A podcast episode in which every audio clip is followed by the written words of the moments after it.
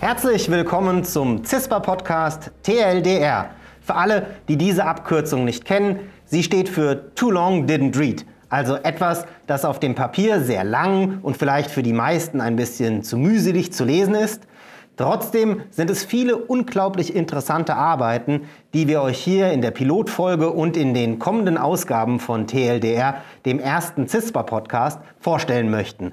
Heute geht es um Ende-zu-Ende-Verschlüsselung von Messengern wie WhatsApp und warum die Kommunikation darüber nicht unbedingt so hundertprozentig sicher ist, wie wir alle hoffen.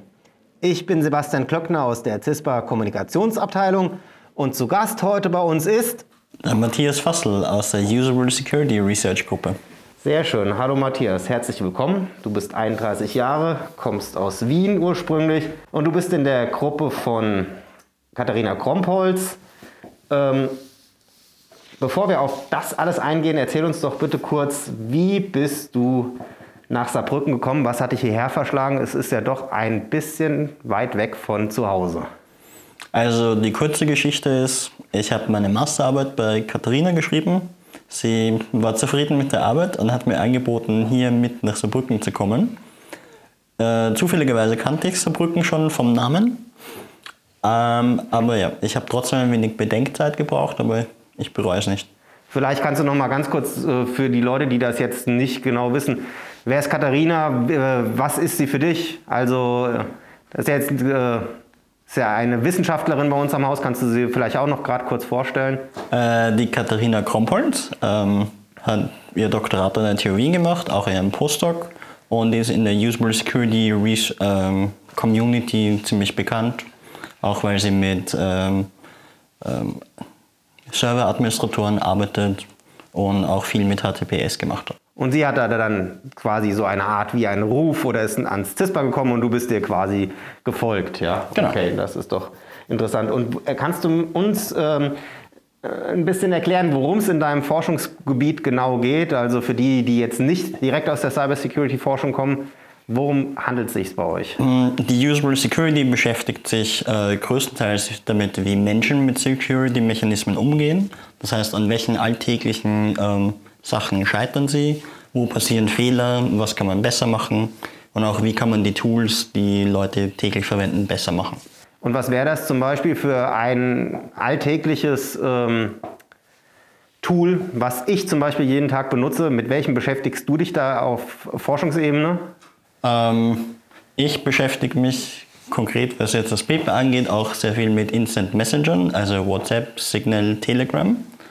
Andere Forschungsthemen, mit denen Leute sehr oft im Kontakt sind, sind zum Beispiel äh, sichere Webseiten. Diese Warnmeldungen, die kommen, wenn das Zertifikat nicht passt. Das war sehr lange ein wichtiges Forschungsthema. Und natürlich Passwörter. Ich glaube, alle verwenden Passwörter täglich. Okay, und Passwörter, das sind auch, ist auch eine, ein Bereich, in dem ihr mit eurer Forschung ganz tief drin seid. Ja, das ist quasi euer Kernthema. Ja, das ist schon äh, ziemlich tief erforscht. Also wie ähm, suchen Leute sich Passwörter aus? Welche Strategien haben sie sich zu merken? Wie kann man sie dazu bringen, bessere Passwörter zu verwenden? Okay. Und ähm, wir sitzen ja hier in einer Art Aquarium. Wie nennt ihr oder wie nennt das CISPA das Aquarium? Also wir haben äh, diesen Büroraum äh, Usable Aquarium genannt, weil er einfach von drei Seiten mit Fenstern zu ist. Also man kann sehr viel reinschauen. Daher das Aquarium und wir sind die Usable Security Gruppe, daher ist es das Usable Aquarium. Okay, normalerweise sitzen hier, gibt es hier fünf Arbeitsplätze. Das ist jetzt im Moment anscheinend ja, sind wir hier sehr spärlich besucht. Auch die Wissenschaftler sind spärlich besucht. Kommst du gut klar mit deinem Arbeiten im Homeoffice? Ähm, ich mochte Homeoffice nie besonders. Ich musste mich letztes Jahr daran gewöhnen.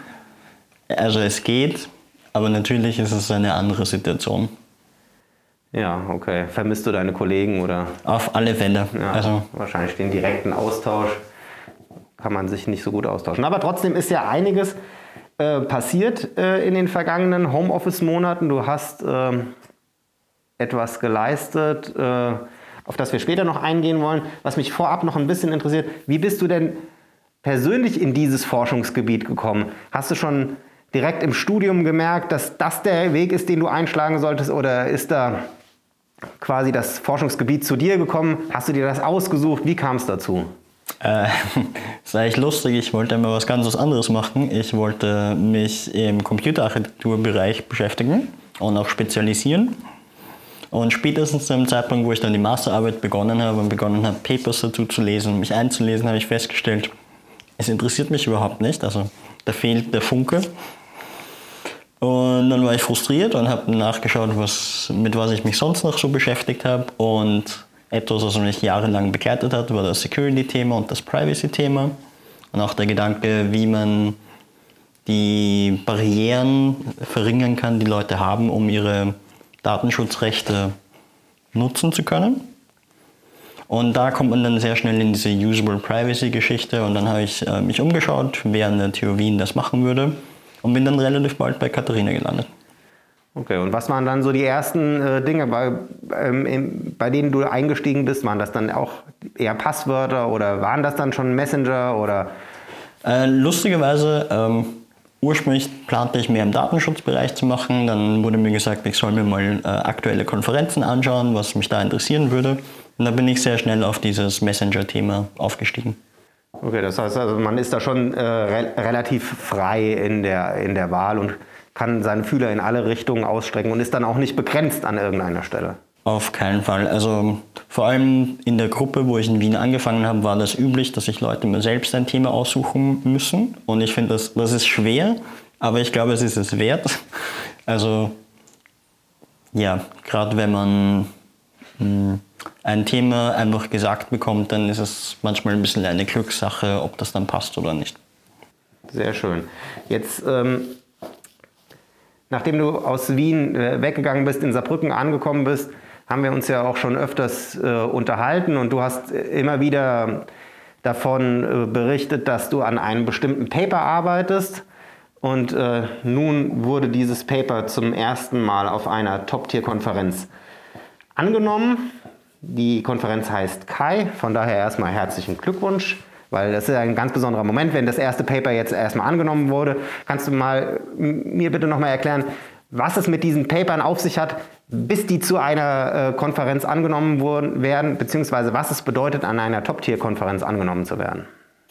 Ähm, ja, es ist üblicherweise ein ziemlicher Prozess, bis das angenommen wird. Also sehr selten werden Paper sofort angenommen. Also üblicherweise werden die zumindest zwei, dreimal abgelehnt, bis es dann genommen wird. In dem Fall war es auch ein bisschen ein schwieriges Thema und ich musste mich halt auch einarbeiten, wie man Papers schreibt. Das heißt, das ist insgesamt viermal, fünfmal abgelehnt worden.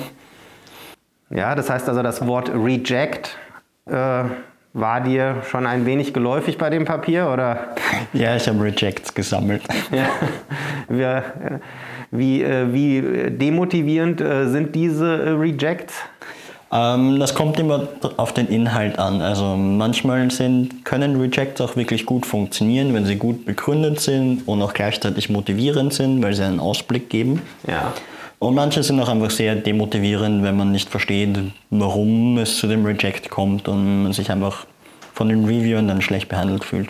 Ich habe übrigens auch was äh, mitgebracht, beziehungsweise mir hier in eurem Aquarium äh, ausgeborgt. Ähm, in dem Moment, wenn ich nicht äh, verstehe, äh, würde ich mich kurz mit einem Ton melden und dich bitten, äh, das ganze Gespräch noch ein wenig zu unterbrechen und vielleicht das Ganze nochmal anzufangen. Aber bis jetzt kann ich dir und deinen Ausführungen sehr gut folgen. Deswegen ähm, äh, nochmal zurück zu dem Paper. Also du hattest mir das mal erzählt, ähm, Reject 1, Reject 2, du hast das Paper immer weiterentwickelt.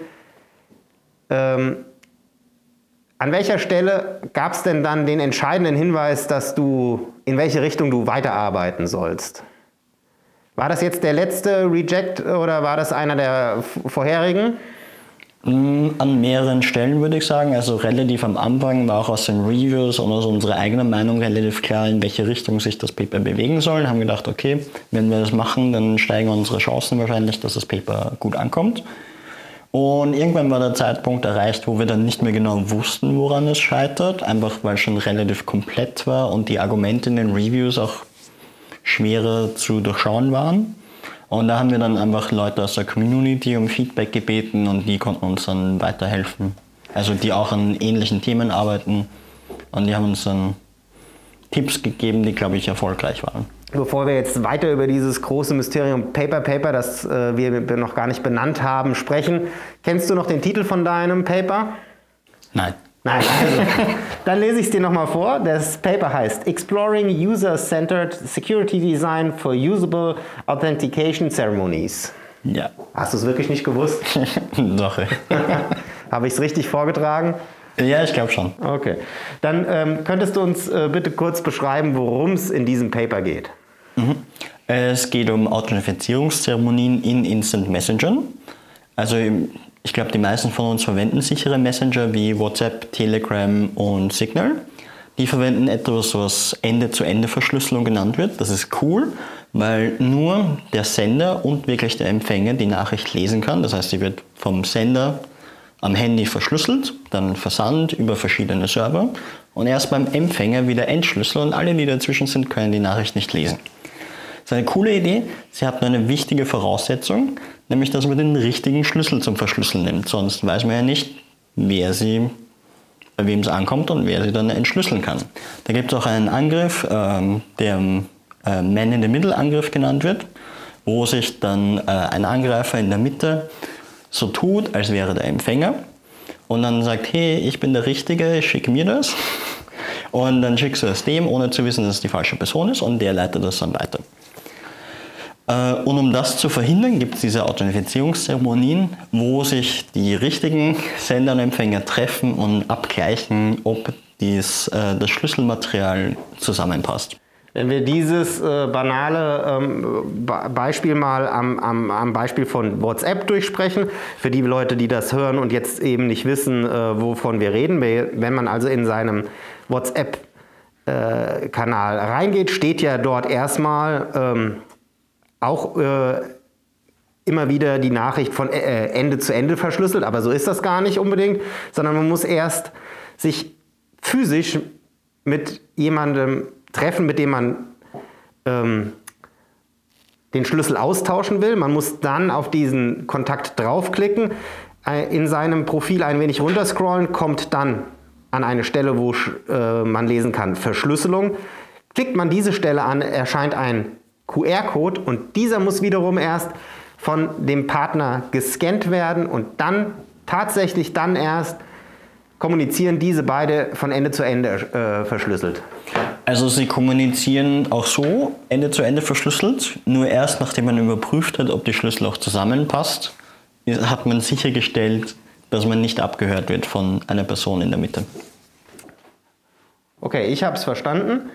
Deswegen muss ich diese Glocke nicht klingeln und ich denke auch, dass ähm, alle anderen mit ein wenig Verständnis für digitale Abläufe hier an der Stelle folgen können. Wo greift dein Paper jetzt ein? Also dein Paper möchte ja quasi, kümmert sich um diese Man-in-the-Middle-Attacke, äh, setzt diese voraus und versucht, diese zu umgehen. Das Problem, das wir schon seit mehreren Jahren beobachten können, ist, dass diese Authentifizierungszeremonien, die es in Telegram, WhatsApp und Signal gibt, wirklich schlecht funktionieren.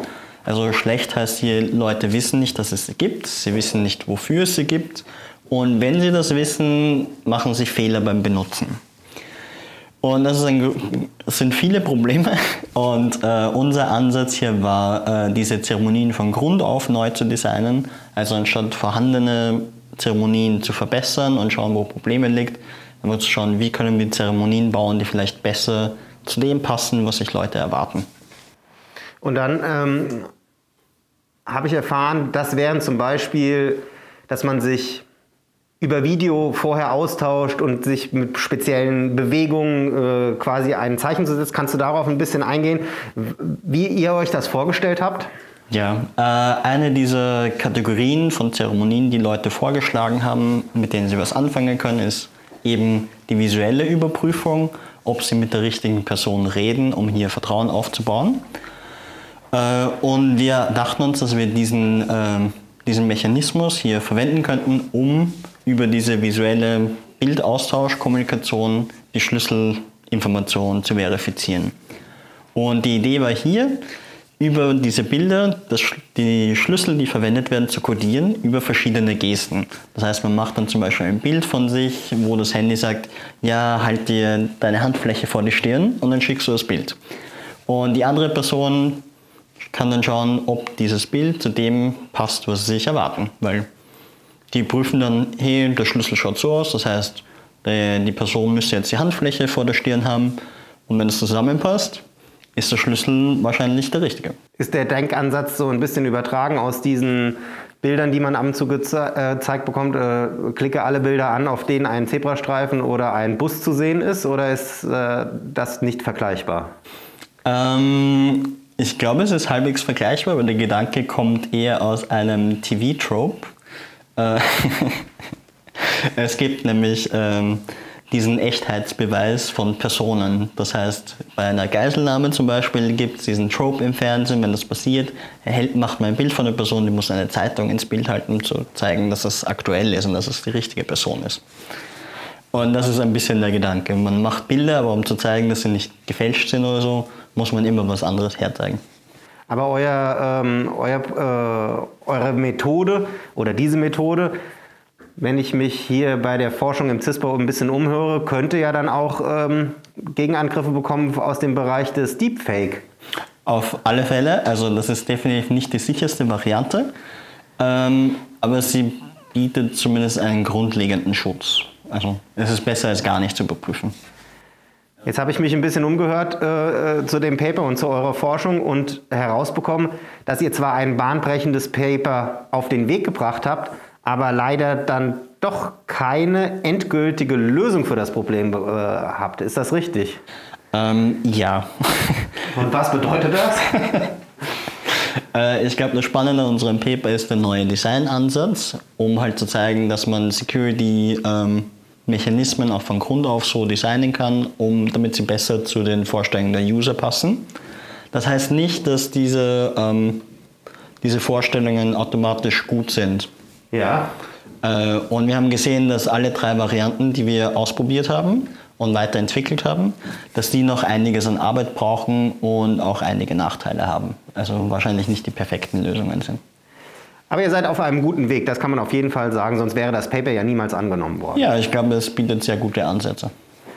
Was wird der nächste Schritt sein? In welche Richtung werdet ihr äh, euch jetzt dahin weiterentwickeln? Was werdet ihr euch jetzt genau ansehen in der, in, in, in der Forschung oder in der Weiterarbeit an diesem Paper? Ich glaube, zu diesem Zeitpunkt geht es dann mehr um die Kollaboration mit anderen Gruppen, die sich auch mit dem Thema beschäftigen, um hier vielleicht Synergien zu finden. Also unser Designansatz äh, spielt eher am Anfang und andere Gruppen sind sehr gut darin, diese Sachen zu verbessern und Alternativen zu finden. Ähm, ja, und natürlich auch ähm, zu schauen, welche Varianten wir noch nicht untersucht haben, ob wir da vielleicht was übersehen haben, was man auch noch probieren könnte. Okay, jetzt stehst du ja nicht alleine auf dem Paper, das ist auch ganz normal. Jetzt stehen noch zwei andere Personen auf dem Paper. Kannst du sagen, wie, der, wie die Arbeit, die Zusammenarbeit da war oder beziehungsweise welche Gewichtung wer bei dem Paper hat? Oder sagt man einfach, drei Leute stehen auf dem Paper, alle haben, das ist das Paper von uns dreien, du sprichst ja auch immer von uns oder ist es dein Paper? Kannst du dazu noch was sagen? Ähm, ja, also es ist ganz üblich, dass man gemeinsam an Papers arbeitet und es ist auch häufig so, dass die Leute auf den Papers einfach andere Aufgaben haben. Also meine Betreuerin, die Katharina, steht auf dem Paper und da war natürlich sehr viel davon abhängig, wie, welche Methoden wähle ich, was verfolge ich weiter. Also hier viel Feedback zu kriegen und natürlich ihre Erfahrung im Paper submitten, herauszufinden, was muss da drin stehen, wie kann man Sachen formulieren. Das ist einfach sehr wichtig. Und ja, was sind so die Qualitätskriterien? Das weiß ich als frischer Doktorand natürlich nicht und da ist sehr viel Input notwendig. Äh, und die andere Autorin, das ist die Lea, ist meine Kollegin, die jetzt mittlerweile auch Doktorandin ist. Ähm, da war sehr viel ähm, Feldarbeit sozusagen. Also mit der plant man dann gemeinsam äh, die die Vorgehensweise und also redet auch gemeinsam mit äh, Studienteilnehmerinnen. Ich muss noch einmal zurückgehen auf das Paper, weil es ja vielleicht auch für den einen oder anderen sich die Frage stellt, warum ist das denn so wichtig, dass es Ende-zu-Ende-Verschlüsselung äh, gibt? Wem dient das Ganze denn? Also wenn ich mit meiner Mutter Bilder von meinen Kindern hin und her schicke, Hilft das schon oder hilft das vielleicht diese Ende-zu-Ende-Verschlüsselung gerade irgendwelchen Kriminellen, die eben nicht abgehört werden wollen? Oder hilft es äh, Menschen, die sich in Not befinden, weil sie von einem Staat abgehört werden? Für wen ist das besonders wichtig, dass die Nachrichten von Ende zu Ende verschlüsselt sind? Für einige Leute interessanterweise. Also das Thema wird jetzt ja auch auf EU-Ebene besprochen und da ist ein sehr wichtig, also für die EU-Ebene ist ein sehr wichtiger Punkt, dass Internet, also kommerzieller Internetgebrauch einfach sehr auf diesen Verschlüsselungsparadigmen aufbaut. Das heißt, wenn die nicht mehr Ende zu Ende verschlüsselt sein können, lässt sich auch schwer Vertrauen aufbauen in Bezahlprozesse oder ähnliches. Ähm, aber natürlich gibt es auch äh, Personengruppen, für, dieses, für die das deutlich mehr wichtig ist. Also politische Aktivisten zum Beispiel, für die ist es extrem wichtig, dass sie da jetzt nicht von äh, staatlichen Institutionen oder gegnerischen Gruppen abgehört werden können und dass sie sich auch nachvollziehbar schützen können. Okay, sehr interessant. Ähm, die äh, Ende-zu-Ende-Verschlüsselung ist ja nicht das einzige Forschungsgebiet, was dich interessiert. Wir hatten ja schon darüber gesprochen, dass es auch Passwörter sind. Gibt es denn noch was, was, ähm, äh, was dich äh, auf dem Weg zu deinem Doktortitel jetzt ne, äh, intensiv begleiten wird oder bleibst du jetzt auf diesem Thema? Ähm, ich würde sagen, ich bleibe wahrscheinlich auf größerer Ebene in der Nähe des Themas. Also zwei Sachen, die mich noch interessieren, sind äh, die sozialen Aspekte von Security. Also wie das auch bei den Authentifizierungszeremonien ist, das macht man nicht alleine, da braucht man irgendwie Leute, die mitmachen, die Leute, mit denen kommuniziert. Ähm, und da muss auch auf sozialer Ebene was ausverhandelt werden. Und da muss ich dir erklären, warum ist das wichtig, warum will ich, dass du mitmachst. Frage, äh, wie, wie, viel muss ich dir eigentlich erklären? Oder sage ich dir einfach, mach das, das und das und dann passt's.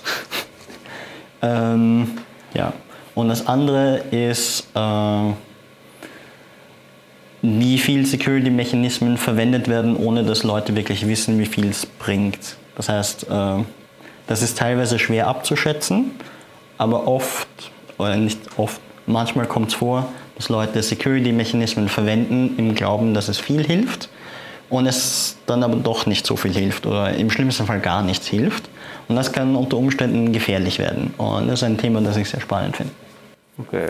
Und hast du da die ersten Schritte auch schon gemacht oder äh, hat dieses äh, letzte Paper zur Ende-zu-Ende-Verschlüsselung jetzt zu viel Zeit get äh, gefressen, sodass du die ganze Zeit dort konzentriert warst?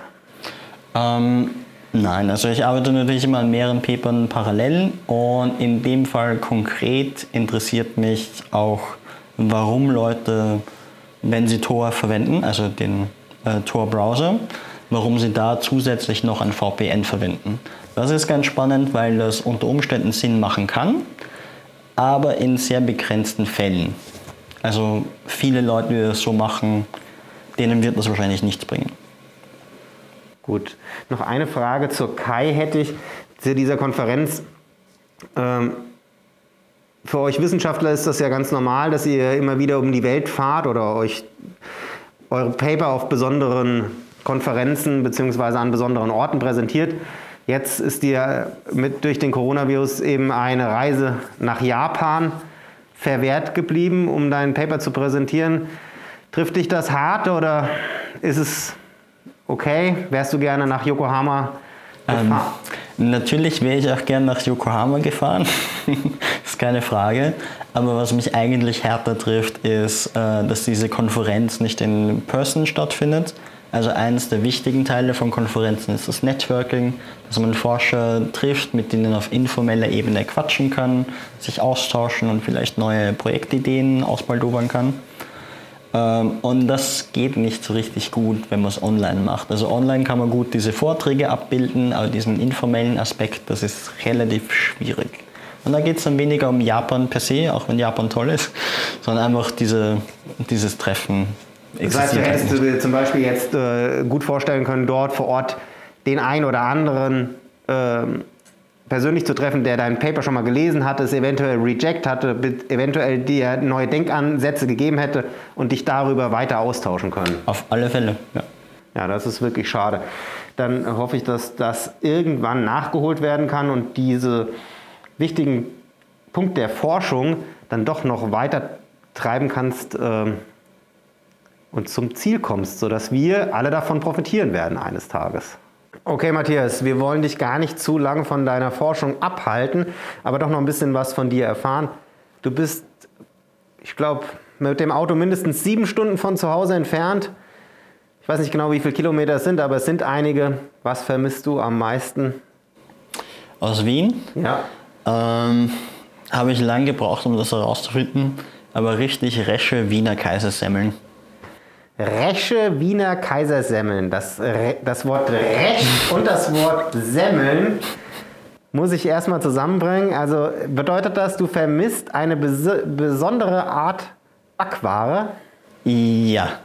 Ich Also glaub, eine Semmel ist ein Brötchen und was ist Resch? Knusprig? Resch ist, glaube ich, am ehesten zu übersetzen mit Cross. Akros, ja. Und diese Art des Backens ist dir hier noch nicht in die Hände gefallen. Also man kriegt hier schon auch Semmeln. Sie sind halt einfach nicht das Gleiche. Ich weiß nicht, was hier anders gemacht wird. Na, irgendwie werden sie anscheinend anders Aber es ist halt ein sehr alltägliches Ding. Also es ist auch sehr häufig in Wien dann zum Mittagessen eine extra Wurstsemmel mit Gurkel zu essen und das gibt es hier einfach gar nicht. Ja, und der Le äh, Leberkäsbrötchen oder das äh, stimmt dich noch nicht ähm, glücklich? Ähm, Habe ich früher gern gegessen, aber seitdem ich in Schweden war, bin ich drauf gekommen, ich vermisse es einfach nicht. Und daher esse ich sie auch nicht mehr. Und sonst erster Bezirk, zweiter Bezirk, dritter Bezirk, das ist alles einerlei. Das findest du hier im Saarland genauso. Ähm, würde ich nicht sagen, dass es genauso da ist, aber ich würde sagen, die wichtigen Dinge gibt es auch in Saarbrücken. Auf weniger Platz. Du hast mir sogar verraten, dass du eine ganz Besonderheit äh, ähm, in Saarbrücken probiert hast, nämlich ein Bier, das du vielleicht sagen würdest, dass es dir so gut schmeckt wie kein anderes. Ah ja, ähm, die Bruchbrauerei hat 2018 zumindest eine Hopfenperle gehabt und das war ein wirklich, wirklich gutes Bier. Aber das gibt es jetzt nicht mehr. Äh, ich glaube, es gibt es nicht mehr. Da müssen wir eine Petition starten. Das könnten wir machen. Und ansonsten, wie, ähm, wie, wie, wie gefällt dir denn das Leben außerhalb des CISPA? Beziehungsweise wie gefällt dir überhaupt das Leben am CISPA, wenn es wieder Leben gibt? Bist du mit, den Forschungs-, mit der Forschungseinrichtung zufrieden? Im Großen und Ganzen würde ich das sagen, ja. Also es ist schon sehr ein fast einzigartiges Gefühl, in einem Forschungszentrum zu sein, wo sich wirklich alle mit Security beschäftigen. Es hat irgendwas Befreiendes, wenn man zu beliebigen Personen hingehen kann, seine eigene Forschung erzählen. Und die können zumindest mit der Thematik was anfangen, auch wenn sie sich im Konkreten jetzt auf andere Weise damit beschäftigen. Aber ähm, sie haben doch alle einen Security-Bezug und das ist schon nett. Sonst ist man eben Teil einer Universität beziehungsweise Teil eines Informatikzweigs, der aber dann ganz versprengt ist und man ist dann eventuell die einzige Cybersecurity Genau. Abteilung. Also normalerweise ist die Erfahrung eher, wenn du auf einer Uni zwei Büros weitergehst, beschäftigen sich Leute halt wirklich mit was ganz was anderem. Ja, okay. Und wenn du jetzt Besuch aus Wien oder aus Schweden oder aus all den anderen Ländern, in denen du schon gelebt und gearbeitet und geforscht hast, bekommst, was machst du mit denen in Saarbrücken bzw. im Saarland? Ähm, das kommt sehr auf den Besuch an. Ja, ich weiß, deine Mutter war schon zu Besuch. Ja, mit meiner Mutter war ich sehr viel in Frankreich. Ja, das äh, jetzt nicht gerade für Saarbrücken, aber gut. Es ist schon einer der Vorteile, dass man schnell wegkommt, auch wenn das nicht so toll klingt. Äh, ansonsten, ich gehe gerne mit Leuten ähm, in die Parkanlagen, also am Staden zum Beispiel, der deutsch-französische Garten, ist alles sehr hübsch. Äh, ansonsten, die Vöcklinger Hütte ist immer ein, einen Besuch wert. Ähm, der Saarbrücker Stadtwald ist auch immer toll. Das heißt also tatsächlich die Aushängeschilder, die das Saarland und die Stadt Saarbrücken äh, präsentieren, sind es auch tatsächlich wert. Ja, ich glaube schon. Äh, wo ich auch sehr gerne hingehe mit Besuch, ist das Historische Museum. Tatsächlich. Ja.